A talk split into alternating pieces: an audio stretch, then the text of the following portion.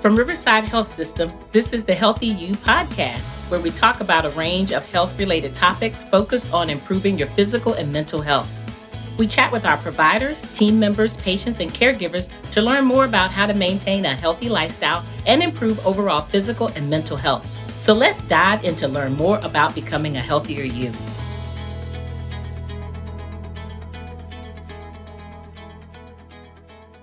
I am really excited to have with me today in the Healthy You studio for this episode of the Healthy You podcast, Dr. Lindsay Borden. Dr. Borden is fellowship trained gynecologic oncologist with partners in women oncology. That was a mouthful.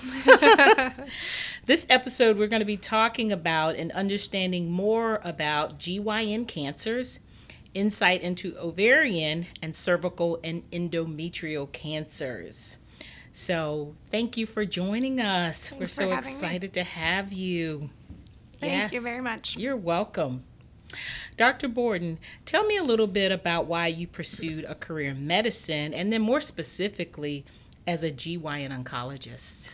I pursued medicine to take care of people. Um, I really always loved taking care of people um, throughout high school and college. And I knew OBGYN uh, fit as a career because it focused exclusively on women's health. And that was very exciting to me um, to focus on somewhat of a marginalized population.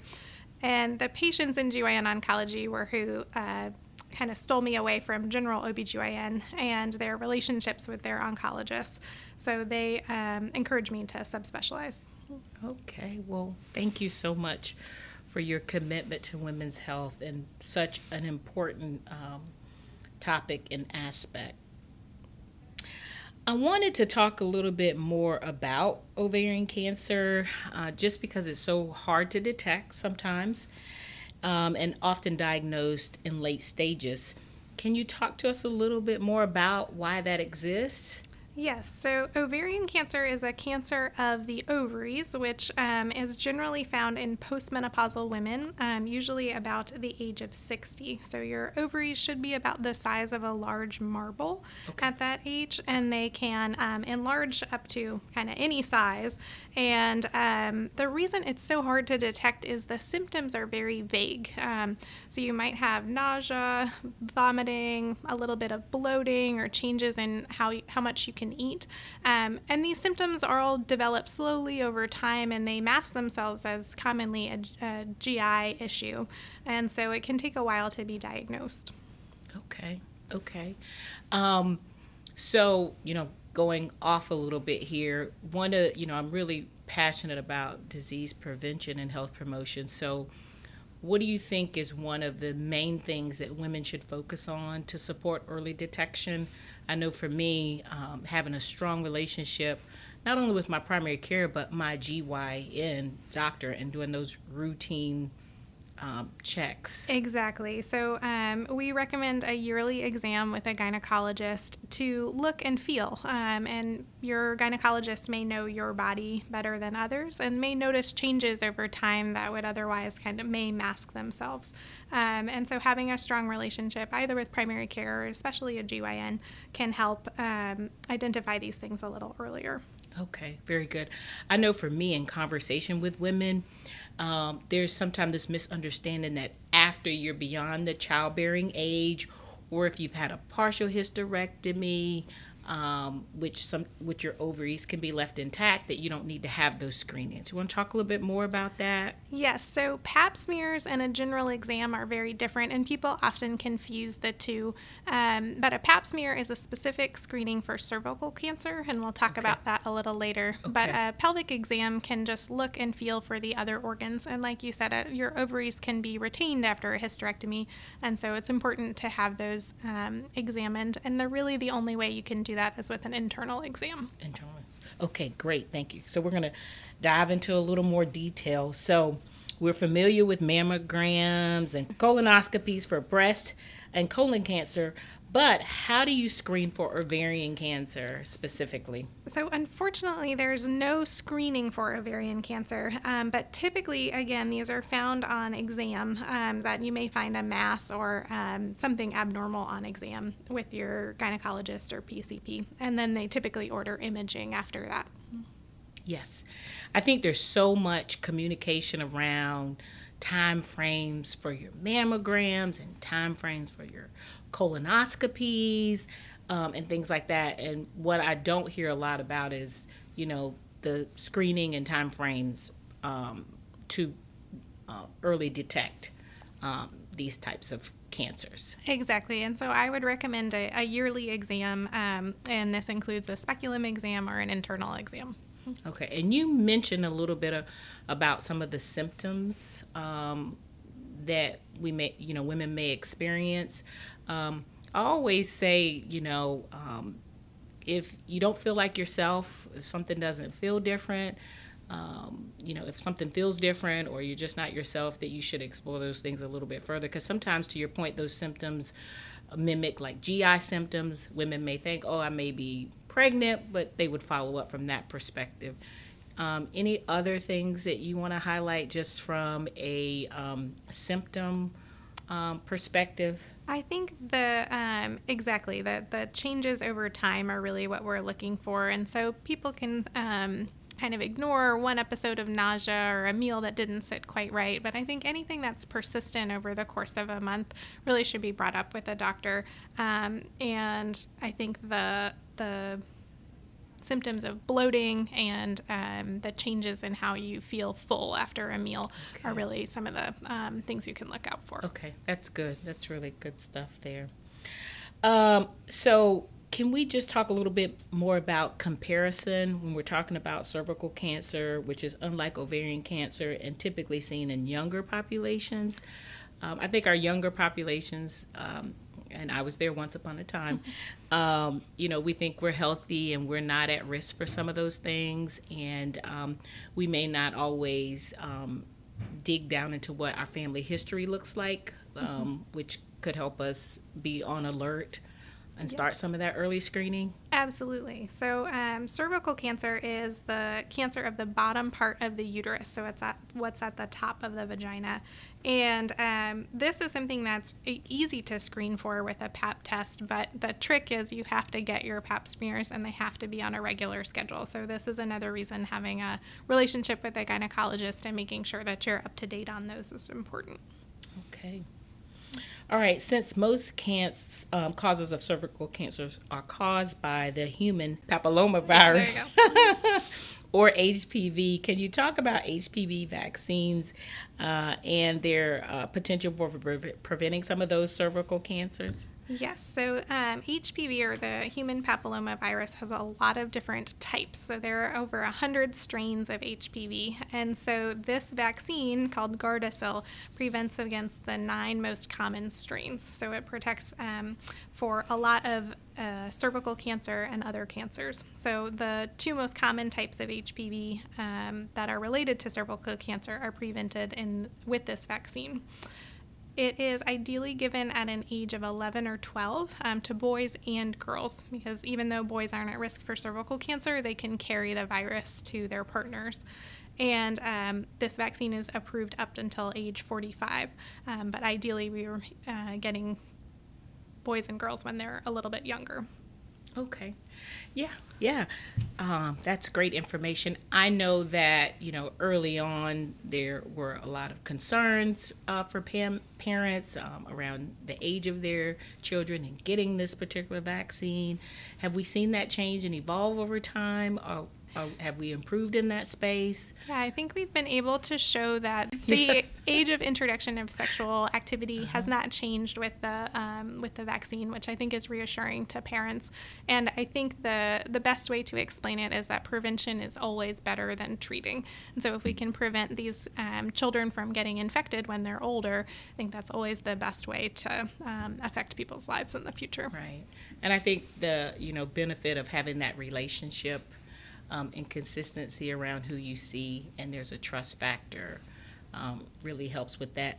Definitely. The, the, age has extended over time. It has. From from my first introduction as a parent and having a daughter as well.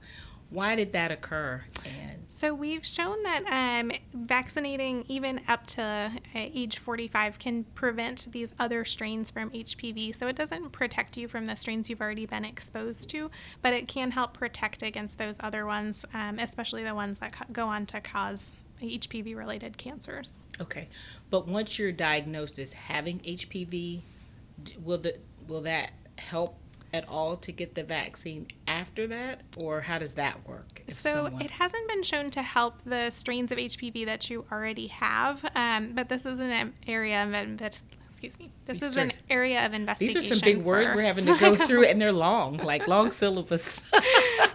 this is an area Syllables. of exactly. Um, this is an area of investigation that people are looking at across the country. Uh, okay.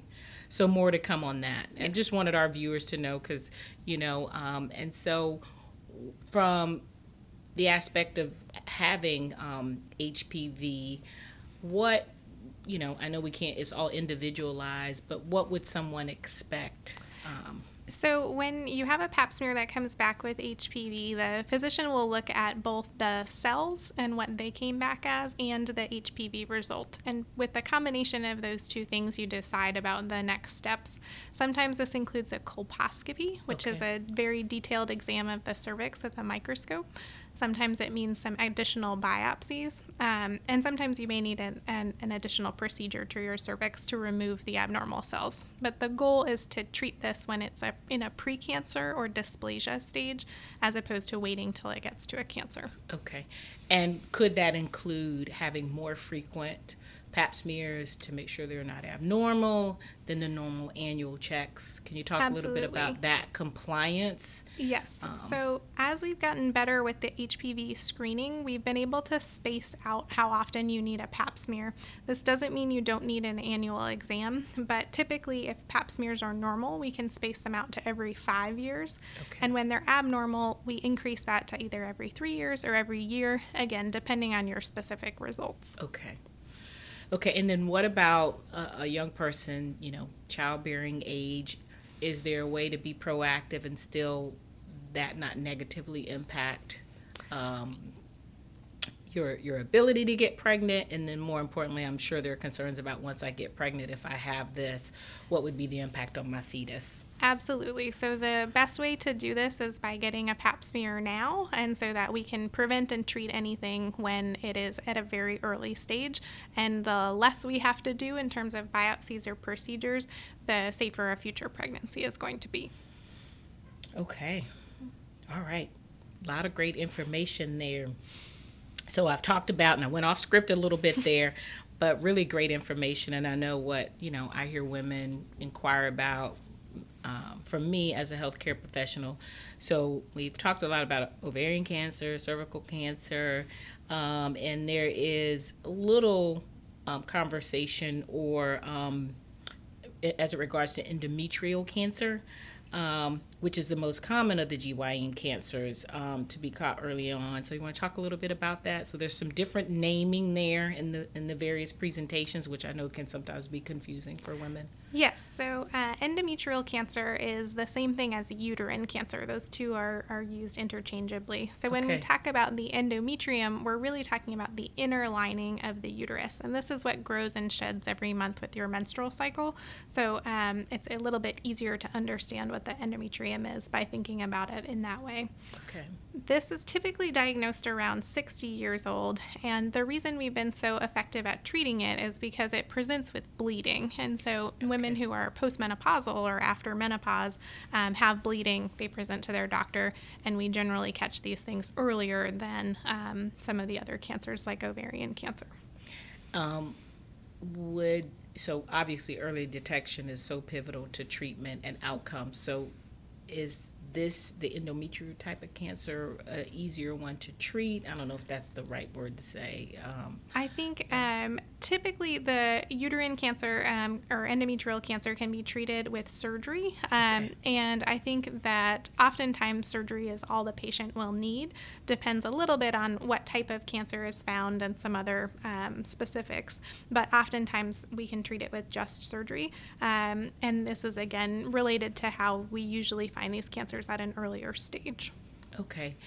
Is there an association with any of these cancers and fibroids, which can be common in women? Good question. Fibroids have not been associated with these cancers, um, and but I think the the biggest thing is to get checked out if you have any postmenopausal bleeding. I think uh, I really want to stress that to patients that any bleeding after menopause is not normal. It does not always mean cancer, but it's important to see a gynecologist if you have that. Have them. Okay. All right really, really good information there. Um, is there anything, I mean, we've talked about a lot. Is there anything that you feel would be beneficial, instrumental to share with our viewers?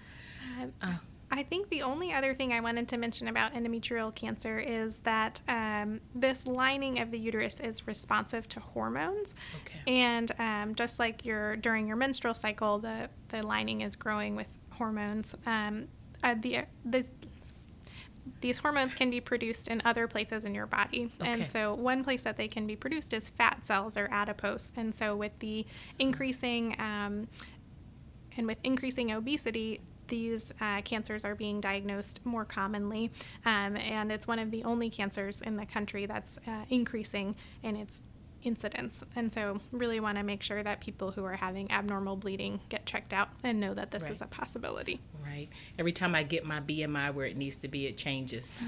so, um, what is that obesity indicator? What you know, what is considered obesity at this point? So typically, a BMI over 30 is where we consider okay. weight loss would be beneficial, um, and over 35, your uh, risk of this particular cancer goes up. Goes up. Does it have anything to do with the adipose or the the, the, the fat tissue? Uh, how, you know those tissues uh, yes. particularly? So those tissues are what's producing the hormone, um, and this cancer is responsive to that gotcha, hormone. So it's gotcha. in, um, kind of feeding it the feeds tumor. It. it likes it, so it eats. Okay. Exactly. Okay. Um, so weight loss can be an important part of um, reducing your risk for this cancer. Okay. All righty. Well, um, I don't know if we want to talk a little bit about. There's a lot of treatment modalities um, as it relates to all of these things. I think that's beneficial so that our viewers know that hey, there's there's uh, ways to treat these things and the importance of early detection. But if they were to to to come up or experience some of these things, what are some of the um, procedures you want to highlight? I know minimally invasive robotic assisted surgery um, is something um, yes. that's out there as well? So, um, we do a lot of robotic surgery in GYN oncology, and this allows us to have better visualization during the surgery and allows us to do some surgeries through little incisions that in the past we would have had to do through a big open incision. And this improves patients' healing times and allows them to get back to their life sooner. Um, so, it's really an advantage that we have at Riverside. Right. I'm, I'm really glad you mentioned that because sometimes there can be some views about robotic robotic surgery. Um, but there's a, you know, we have information at our fingertips now with um, social media and being able to search things prior to, to surgery that, um, you know, the human factor can be better than the ro- robot. But to your point, the robot can be, you know, even more precise, right? Than, exactly. And it um, can really um, really benefit the surgeon and really allow us to do more um, through little incisions. Right and, and less time in the hospital. Absolutely. Right? So, do you want to hear a little bit about chemo and radiation, some of those other um, yes. treatments? So, Riverside Cancer Care Network has uh, comprehensive offerings for cancer care, and this includes chemotherapy and radiation. And so, we work with um, surgeons, radiation oncologists, and medical oncologists to combine and, and treat these patients um, with any of the mod- modalities that they need. Awesome, awesome. That's that's great. Um, this has been such such a great discussion. Uh, thank you so much for your passion and your commitment to support women. Um, and I think that no matter what you're going through, when you feel like you have that support network, you can get through anything. So, your commitment as a physician is instrumental in that journey. So, thank you so much.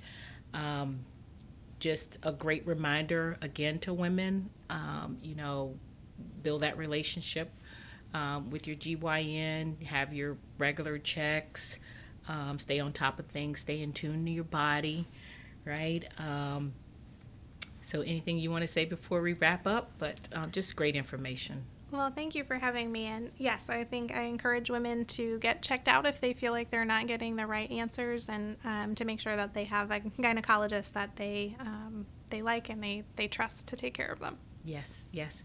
And stay in tune to your menstrual cycles. Absolutely. Uh, your menstrual cycle has been said to be an extra vital sign or just another indicator of your health. So it's really important to pay attention to. That's a good one. And then when you no longer have the menstrual cycle, stay in tune if you're having, you know, as you mentioned, uh, bleeding. Uh, Absolutely. Um, I would love if any woman that was having postmenopausal bleeding um, could come in and get checked out. We um, would impact a lot of people. Yes, yes. Thank you so much, Dr. Borden, for joining us today. Please come back anytime. Um, and I know our viewers uh, really appreciate you taking the time to help educate them. Thank you. So, thank you again. Thank you for listening to this episode of Healthy You. We're so glad you were able to join us today and learn more about this topic. If you would like to explore more, go to riversideonline.com.